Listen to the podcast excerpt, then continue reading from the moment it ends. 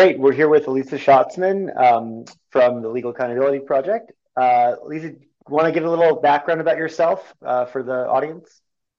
Sure. So I graduated from WashU Law in 2019. I aspired to be a homicide prosecutor in the DC U.S. Attorney's Office. So I clerked in DC Superior Court during the 2019 to 2020 term. Um, previous episodes of the podcast, I've shared my clerkship experience, which eventually inspired me to launch the Legal Accountability Project, a nonprofit aimed at ensuring that law clerks have positive clerkship experiences while extending support and resources to those who don't. Great. So today we're going to talk about uh, clerking, clerkships, and a law review article that you just uh, came out with called the Clerkships Whisper Network, what, what it is, why it's broken, and how to fix it. Um, congrats on the piece. Thank you. It was really exciting. It was a labor of love. Um, I really appreciated the opportunity to talk about this in the Columbia Law Review. That's great. So, why did you write this piece for the Columbia Law Review?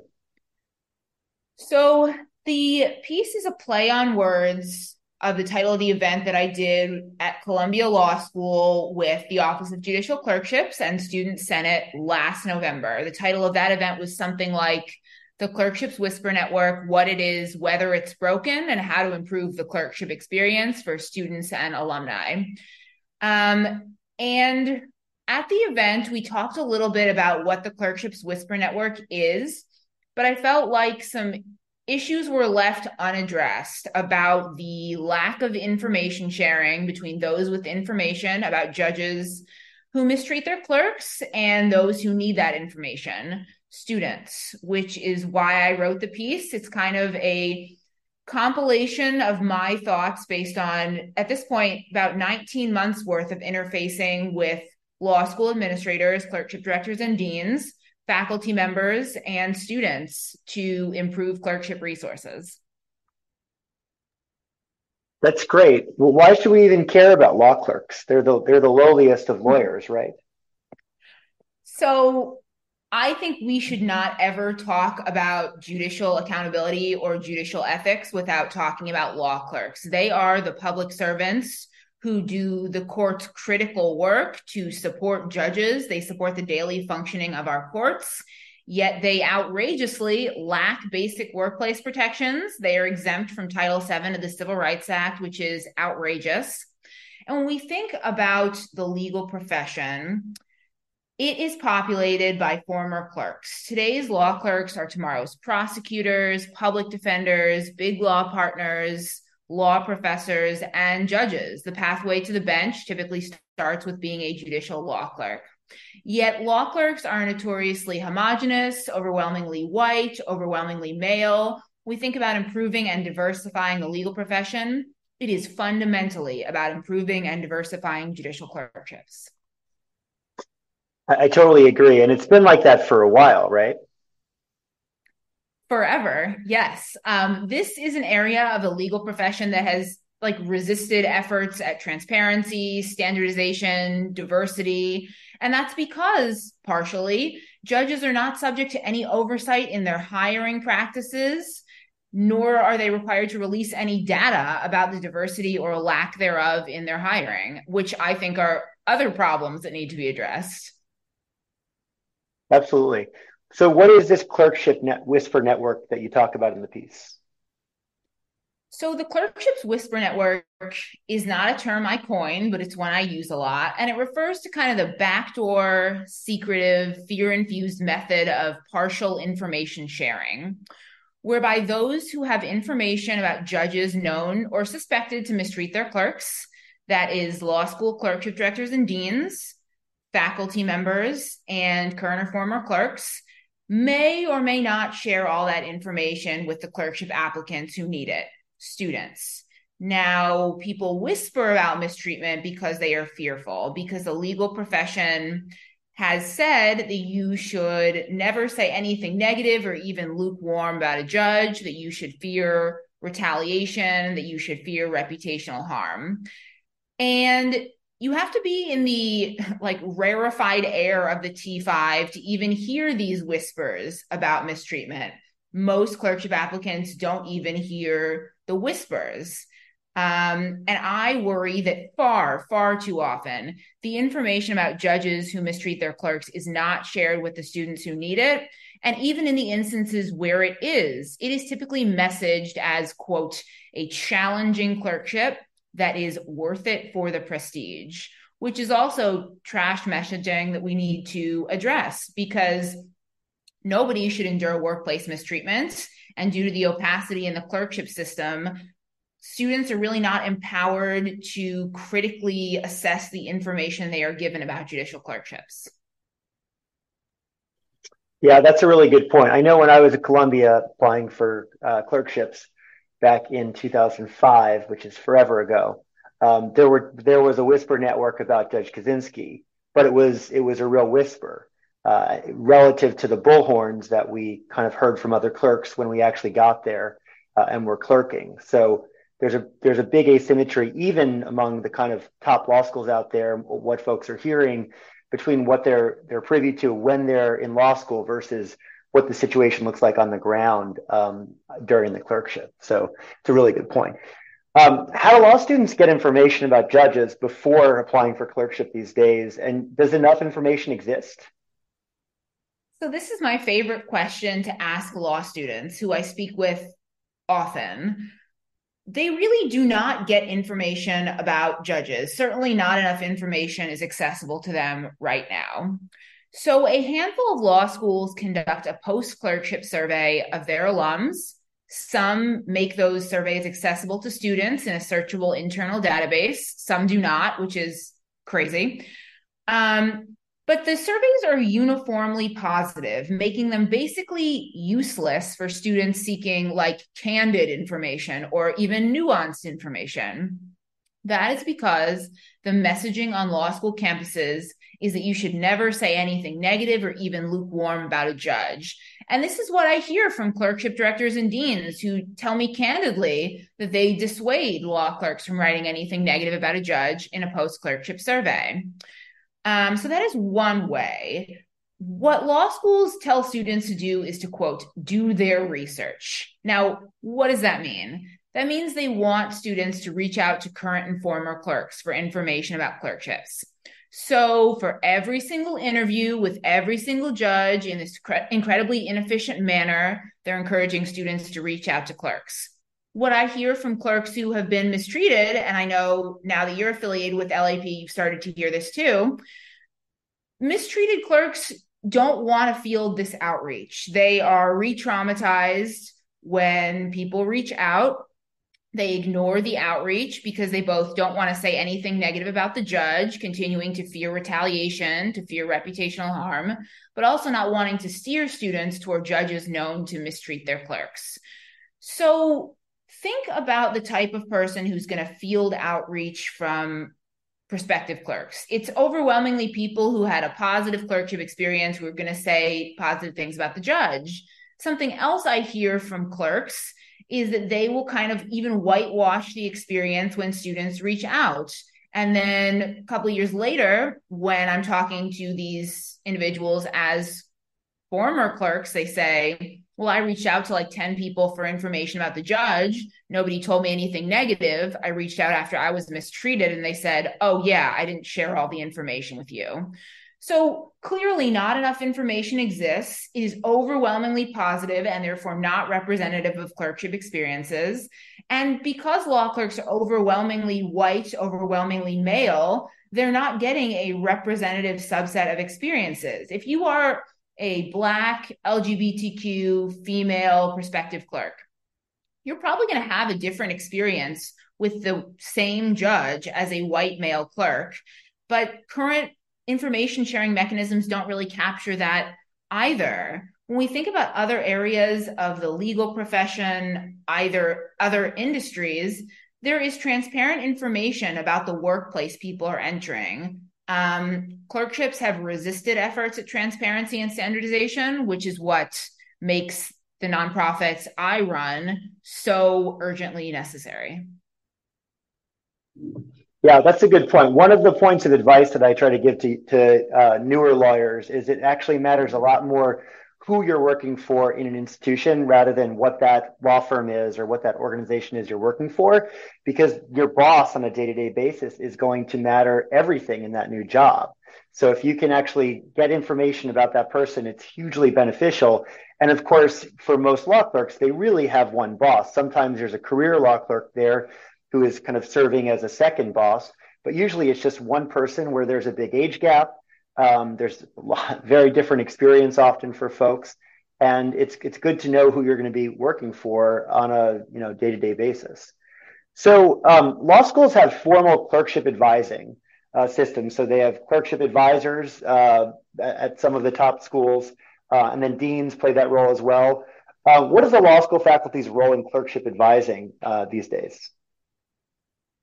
So many law schools have a formal faculty clerkship committee with professors rotating on and off each year. And then most law professors also play an informal role in clerkship advising. So this is a piece of clerkship advising that I think is not talked about enough. I encounter some law schools where a professor plays a pretty formal role as the clerkship's gatekeeper, creating a lot of issues because not everybody is able to connect with the gatekeeping professors for closing opportunities. Um, it also means there is real selective sharing of information. But one thing I worry about, and I interface with a lot of faculty members about clerkship resources too, is far too many faculty members are engaging in uh, some revisionist thinking about their clerkships. They had a not so great experience, which they're pretty candid with me about but yet they continue to tell students that even a quote challenging clerkship is worth it for the prestige something i've already said before and will harp on. Um, faculty members are mentoring students and i worry that they are not providing the candid information about clerkships that students need. There are just not enough good places for students to go for candid information about clerking and too often faculty members are really just cogs in the machine. So, um, who benefits from this uh, this system that we have now, the status quo? Uh, who are the folks who who, who actually um, get ahead through this system? So I am very careful to underscore that this system does not benefit any students. The opacity in the system perhaps benefits a few T14 clerkship directors and deans who are very focused on their relationships with every single judge, even those known to mistreat their clerks. But whether you are a conservative 1L who gets a clerkship super early via some of the non formal networks like perhaps the Federalist Society, or you are a first gen law student coming in not knowing what a clerkship is or why you should do one, every single student is disadvantaged by not having enough information about judges. And I worry as I'm interfacing with law schools that they are so caught up in their relationships with the judiciary, they cannot even see that this is an enormous disservice to all of their students all students and clerks would benefit from more information. The vast majority of judges would benefit from more information. The other group who's going to benefit from opacity in the system is the judges who mistreat their clerks, the ones who oppose transparency, the ones who tell their clerks, well, don't write anything in a post clerkship survey. That would violate your duty of confidentiality. Well, spoiler alert, it does not.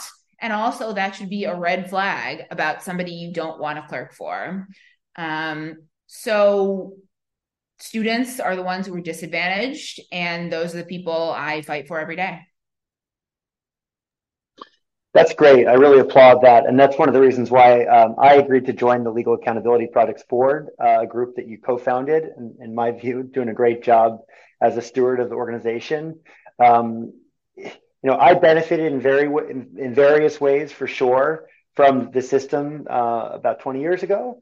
Um, but it was a frightening system where you really had no control uh, over where you're going to be. I mean, it's a it's kind of a bizarre system where um, you apply to people all over the country. You don't know that much about them, and then the judges have a tremendous amount of power to swoop in and say, "Hey, you're going to work for me." And the law schools, at least back in my day, said, "Well, you, you got to take any offer that's given to you. So don't don't find yourself in an interview where you're going to reject a clerkship offer, and that's that's a really bad place to put um, people who are just starting out in their legal career. So it's it's terrific uh, that, that you're trying to change the calculus here, and that other folks too uh, are doing the same. I know that a lot of law school deans and faculty members have been thinking hard the last 10, 15 years about how to how to modify the system to make it more friendly and achieve the goals uh, that everyone have uh, for this system. So why don't you tell us about LAP? What are the goals and the major initiatives that you're working on? And, and why focus on collaborating with law schools? Certainly they're, they've been um, a part of the source of the problem, but it seems like you're saying they're also really the solution here along with the work that you're doing at LAP. Sure. So the Legal Accountability Project basically seeks to ensure that more law clerks have a positive experience and then extend support and resources to the folks who don't. Um, I think of the nonprofit as the resource I wish existed as a WashU law student applying for a clerkship, a law clerk experiencing mistreatment in my courthouse and not sure where to go for help, and then a former clerk engaging in the formal judicial complaint process. Our major initiative this year, which is one of the focuses of my piece with the Columbia Law Review, is a centralized clerkships database, legal tech that democratizes information about judges, ensuring that law students have more information about more judges before they make what's clearly a really consequential career decision about clerking we have created a post clerkship survey that we are sending to law clerks from courthouses and law schools across the country, empowering clerks to share their clerkship experience anonymously if they choose after they have been verified as clerks. And this just vastly increases the breadth and candor of information accessible to students considering a clerkship and to clerkship directors and deans advising students on beneficial clerkship experiences. When this goes live this school year, if your law school pays to subscribe, you can log into this database and read thousands of surveys about thousands of judges your law school probably doesn't know about.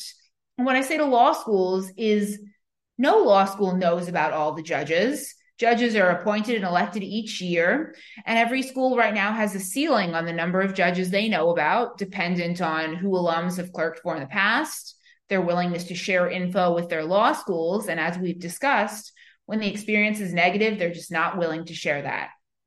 And while transparency benefits every single student, it particularly benefits historically marginalized groups women, non white, LGBTQ, first gen, disabled students defining diversity really broadly who disproportionately lack the formal networks and information channels that are helping their peers get clerkships and yet who might have unique considerations when they're deciding whether they want a clerk and who they want a clerk for. Like is the judge sensitive to diverse identities? Do they hire diverse clerks? So that's basically what we do. We are seeking to finally democratize information about judicial clerkships and improve the clerkship system.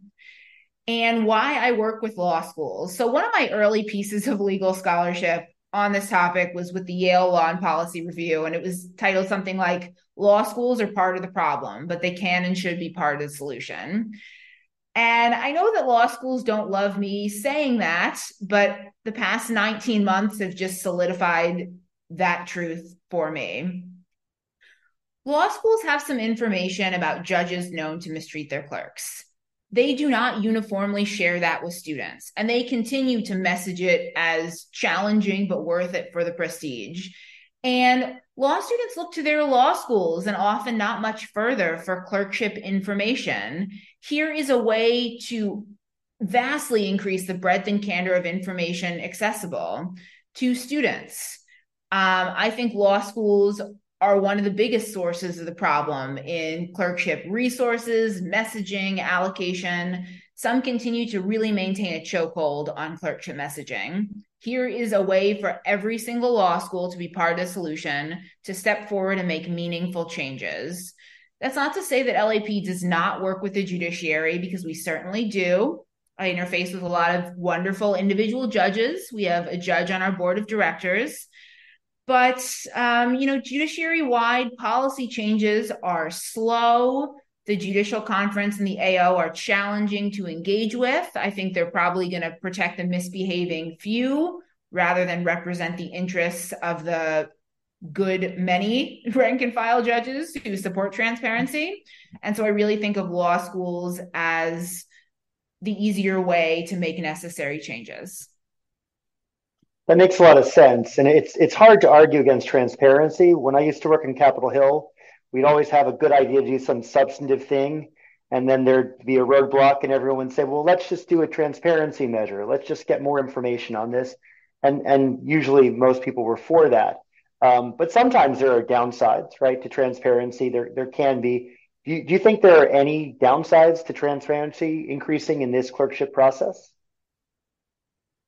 So I think some law schools, particularly top ones, do worry that they're not sure if increased information sharing will benefit their students or will perhaps benefit other law school students.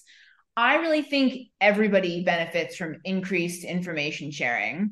We're not saying to law schools, give us your proprietary clerkship information, tell all the other law schools how you help your students get clerkships. No, that's not what we're saying. We're saying that if you have information about judges who mistreat their clerks, you need to facilitate that information sharing. And you should also be facilitating the information sharing of positive clerkship experiences. We are improving the judiciary through better clerkships. Um, I think the people who do not benefit from transparency are the judges known or suspected to mistreat their clerks. And we at LAP now know who some of those people are. Um, that's really too bad. I think that if you are mistreating your clerks, everybody should know that. You should be reprimanded and trained and if you can't improve your behavior, you shouldn't be a judge anymore. We're not interested in protecting any misbehaving judges at LAP. We are interested in protecting every prospective clerk, every current clerk from workplace mistreatment. Because as my experience illustrates, it's really not just a year of your life. It is a year that, in the worst of circumstances, could really derail your career. Yeah, absolutely. It's for for many lawyers, this is probably the most formative year of their legal career for better and sometimes for worse, unfortunately, for for too many people. Um, what does the process look like for folks who want to speak out or or address um, whether it's bullying or harassment or discrimination uh, right now, and, and what should it be in the future in your in your view? Yeah, so the processes to speak out about workplace mistreatment in the judiciary are few, and law clerks are actively dissuaded from using them by the judiciary, by their law schools, by legal employers. Internally, to address workplace misconduct, if you are a federal clerk, you can use employee dispute resolution or EDR to get reassigned. If you are a former clerk, you can file a formal judicial complaint under the Judicial Conduct and Disability Act. If you're a state court clerk, you would pursue these avenues through a state judicial conduct commission or internally through your courthouse. Um, those are really not sufficient processes. I think that law clerks need to be protected under Title VII, but those are back end solutions. When we talk about sharing experiences, this is something I think about a lot and people ask me at LAP about often a getting more clerks to share their experiences. Law clerks are very fearful years, decades later. Even I encounter lots of clerks who are fearful once their judges are deceased about the judge's network of powerful former clerks. I really think it's time for a Me Too movement in the judiciary and for a groundswell of current and former clerks speaking out and sharing their experiences. I share my experience a lot. Um, it is empowering, it is a mode of accountability for me. And the number of people who reach out to thank me and confide in me is also quite empowering and gratifying. I think there is still enormous fear in the legal profession about speaking out about judges. And that is kind of the larger cultural change that LAP is seeking to create. It's about fostering candid dialogue about the full range of clerkship experiences, the full range of workplace conduct. That starts on law school campuses. And we are really we've changed the conversation around clerking in the legal profession, which is awesome. And we're just trying to continue with that messaging, empower more clerks to speak out. Because when I was a law clerk experiencing mistreatment, I watched Olivia Warren testify before the House Judiciary Committee about her experience with the late Judge Reinhardt. And when she said, You are not alone, that really resonated with me. I was deep in my clerkship hellscape at that time. And so that's the messaging I seek to share with clerks. You are not alone. Um, our experiences are not rare. It is unfortunate that they are rarely shared publicly right now, but we are changing that. Yeah, that's great. And I think one of the things that's so important about your story is that you did speak out, uh, especially uh, close in time to when you know you were subjected to discrimination, um, because I think a lot of people feel like if they speak out, they're not going to get supported by the community, but often that's just not true. So speaking of Olivia Warren, in the case of my the judge I clerked for Judge Reinhardt, he said and did some terrible things uh, to her um, and I, I, don't think that she expected so many law clerks uh, from Judge Reinhardt's uh, law clerk family to come forward and support her. But within, I think, a week or two of, of when she told her story to Congress, more than 75 of us wrote a letter strongly supporting her, basically saying, hey, we believe you. It's wrong what happened. It's not consistent with Judge Reinhardt's own views about how people should be treated or about the law. And law clerks should be treated just like other employees and protected by Title VII uh, of the Civil Rights Act and be, be free of discrimination and have you know fair and effective remedies uh, and mechanisms to enforce the law. So you know when folks come forward and have that courage to do so, I think more likely than not, other other people have the courage to stand up and say, "You're right, and we stand with you." Um, but you know when you're in this situation as a law clerk, as you recall, it's really hard. I mean, my co-clerks and I went to Judge Reinhardt and told him that Judge Kozinski's harassment of law clerks in the Ninth Circuit needed to stop, and that if he was going to become the chief judge, this kind of behavior had no place in the Ninth Circuit. Of course, as you know, nothing happened, and uh, he went on to become the chief judge. And Heidi Bond, uh, eventually, a, a, long time after that, spoke out publicly about um, Judge Kozinski's harassment of her. Um, but again, to, to, to, bring it back to the point of, of, people speaking up for their colleagues and for other law clerks, uh, Chris Walker, who's a professor at University of Michigan Law now, spoke out in favor of his co-clerk Heidi Bond at potential, you know, significant professional cost. Um, at the end of the day, though, I think most law clerks and um, law clerk, you know, graduates who have, who have moved on to their careers, you know, these are folks who do want to do the right thing and will, in most cases, um, but there has to be a system ultimately to improve uh, clerking and situations where you have harassment or bias or discrimination. So um, going back to LAP, what, has been the response to the work that uh, LAP has been doing thus far? You've been on a lot of, co- of, of law school campuses, talking to a lot of uh, students and faculty and administrators. Uh, what's that response been like? So it's been overall positive, but admittedly mixed from some administrations. So last year I visited about 30 law schools for this like fixing our clerkship system tour. Uh, spoke with a lot of law students about an idea, a theory of change, this clerkships database that we were creating. This year, we're back on these campuses, demoing the database for law students and administrators and really urging them to make changes. So, I talk in the piece about the response from clerkship directors and deans, and I do use some quotes and some in the footnotes. There are some great deans and clerkship directors who are very engaged and interested in making changes.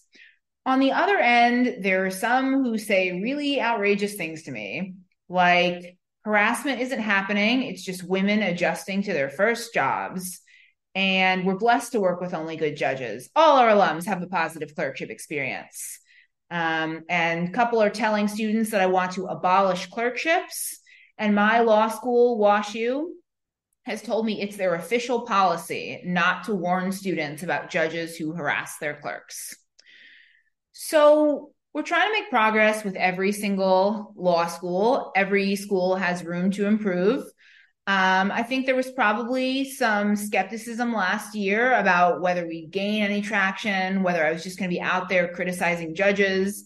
I think it's pretty clear that I engage a lot with judges and I consider myself to be critiquing systems that need to change. I'm very careful not to criticize anyone personally, even though I think a handful of folks deserve it. Um, it's been challenging, but overall quite rewarding. We've definitely received a more positive response, I think, from judges than from law schools, a very positive response from most segments of the legal profession, which is enormously gratifying. Um, I think some law schools really need to feel the groundswell of support from their students and alums. I worry a couple kind of quell dissent and quell student advocacy, but we will get there. I mean, our clerkships database, I have shared publicly, um, has more than 600 surveys in it right now from law clerks and judges across the country. We are the largest independent repository of clerkship information. And we are launching this this year, whether we have a handful of law schools on board or a huge number, but it'll grow faster if more law schools support this.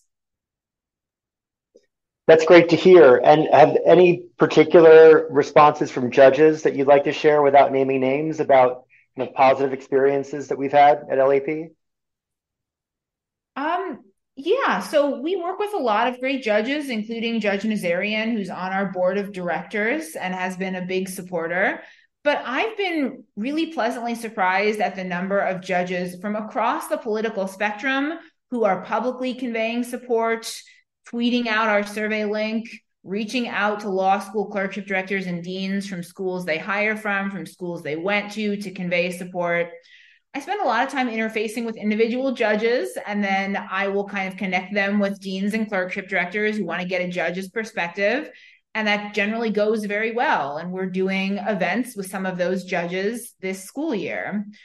Um, I, I, think that across the political spectrum, across the ideological spectrum, we've just had a lot of support. I, have been overwhelmed by the number of judges who are supportive of increased transparency in the system. They understand that their pools of clerkship applicants will be better and more diverse if students have more information about judges. That's great. You know, one thing that's always struck me as interesting about judges hiring law clerks is they hire once a year, somewhere between one and four law clerks, right? So it, it's kind of like very different than the normal employer who might hire 10 or 20 or 100 people every year where they have much more standardized processes in place. How do you think the fact that they're hiring only a small number of people affects um, the effectiveness of, of that hiring process, including diversity uh, and, and, just kind of making sure they, they cast a wide enough net? So there's a really interesting article forthcoming in the Harvard Law Review by Judge Fogel and Justice Liu about appellate law clerk hiring. And it really spotlights, I think, 50 circuit judges' thoughts on diversifying their hiring. What judges conveyed to in that law review article and what they conveyed to me is that they're constrained by their pool of applicants, which is not very diverse. And this also goes back to faculty members' roles in clerkship advising.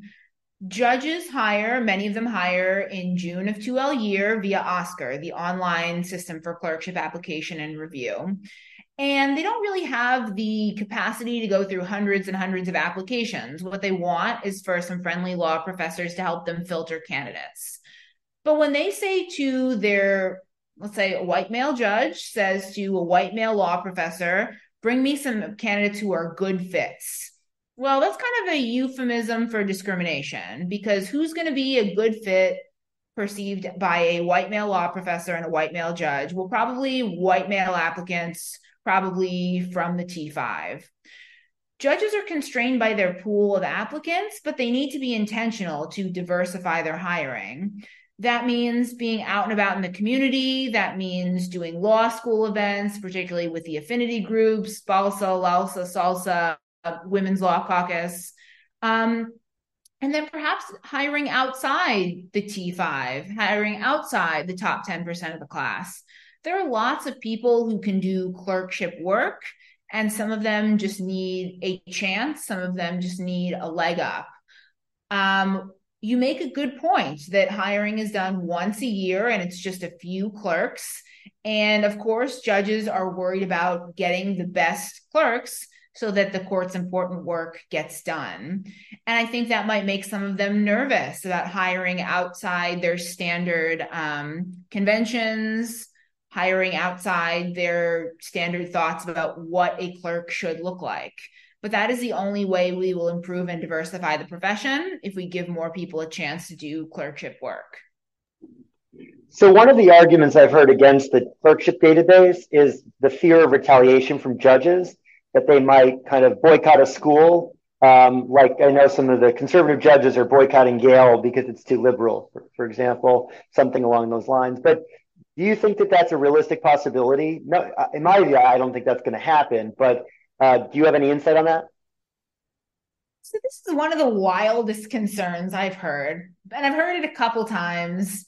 Um, and I think it might have been engendered by the kind of James Ho, Lauren Silverman boycotting Harvard, boycotting Harvard, boycotting Yale and Stanford issue. So here's what I say to law schools about this it should be a red flag to you if any judge opposes transparency, if any judge believes that they are above reviews. That is not someone you should be sending students to clerk for. So we have not seen judges opposing this. Judges know that these internal databases already exist at a handful of law schools because they went to those schools, they hire from those schools.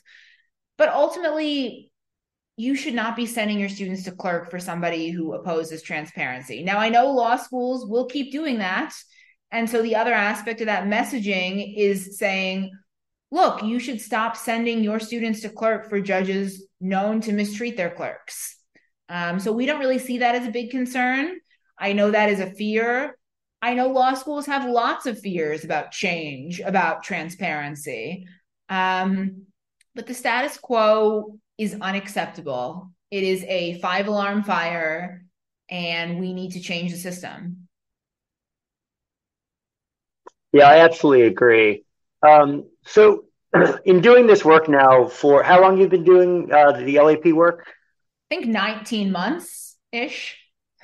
All yeah. right. So coming coming up on the two year anniversary, what's what's been the most challenging um, part of working to reform the clerkship system as part of LAP, and and I guess before that by telling your story out of your own clerkship. Yeah. So, you know, I always kind of knew after I was mistreated that I wanted to share my experience. So I, I was always pretty set that I was going to do that. Definitely people dissuaded me from speaking out, telling me like the right professional decision was to stay silent speaking out would tarnish my reputation. We weren't sure what the response was going to be. I have signed a settlement agreement, so I don't identify the former judge by name. And so I am generally protected from the kind of frivolous defamation litigation that some of the Joshua Wright accusers, former George Mason law professor, are going through right now. Um, it's empowering to share my experience, and I really appreciate the people are generally receptive to me sharing. You know, probably the most challenging thing about this work is the hostile response from some law schools. And I think that has lessened as we have gained traction in the legal community, as we now have this working legal tech product demo for law schools.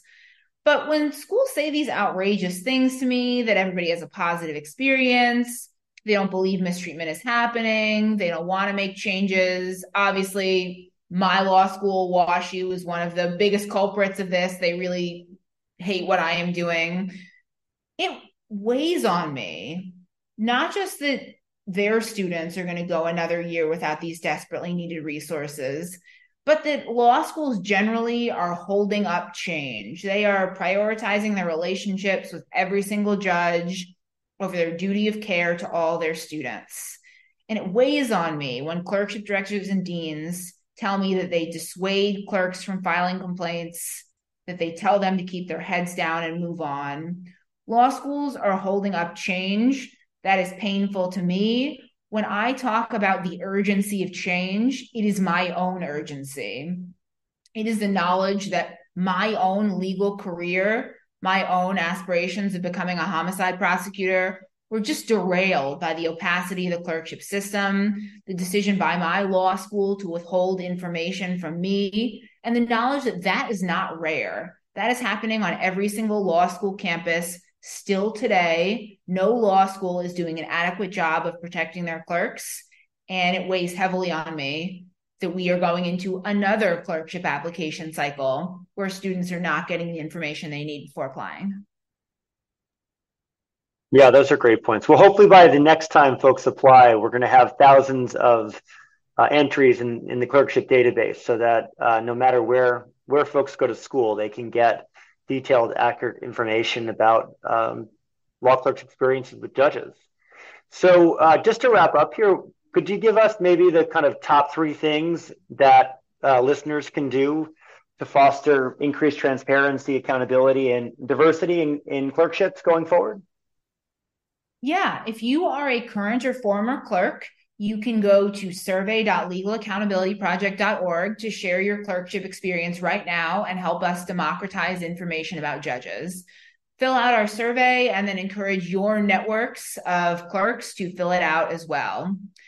If you work at a law firm, we are seeking sponsorship opportunities with law firms. We think that donating, we think that supporting LAP sends a powerful message that the legal community is behind these issues. If you are a law student, demand that your law school participate in this clerkships database. Students demanding change will power the movement toward transparency, equity, and accountability. And if you are a law school clerkships director or dean or faculty member, it is time for you to step forward and make real changes that recognize the urgency of reform, that recognize your role in the solution. That's great. And let me amend my, my statement. Hopefully by next uh, next clerkship round, we'll have dozens of law schools participating directly uh, in the uh, LAP clerkship database so that everyone uh, and every student get the benefit of this great transparency that you're helping to deliver. Well, thanks again uh, for taking the time to speak with me today. I love hearing about uh, the work you're doing and the uh, the passion that you have for this project, and I look forward to seeing the change that you and a lot of other folks are going to uh, realize in the uh, months, years, um, and decades ahead for all the folks who are going to benefit from this project. Thanks so much.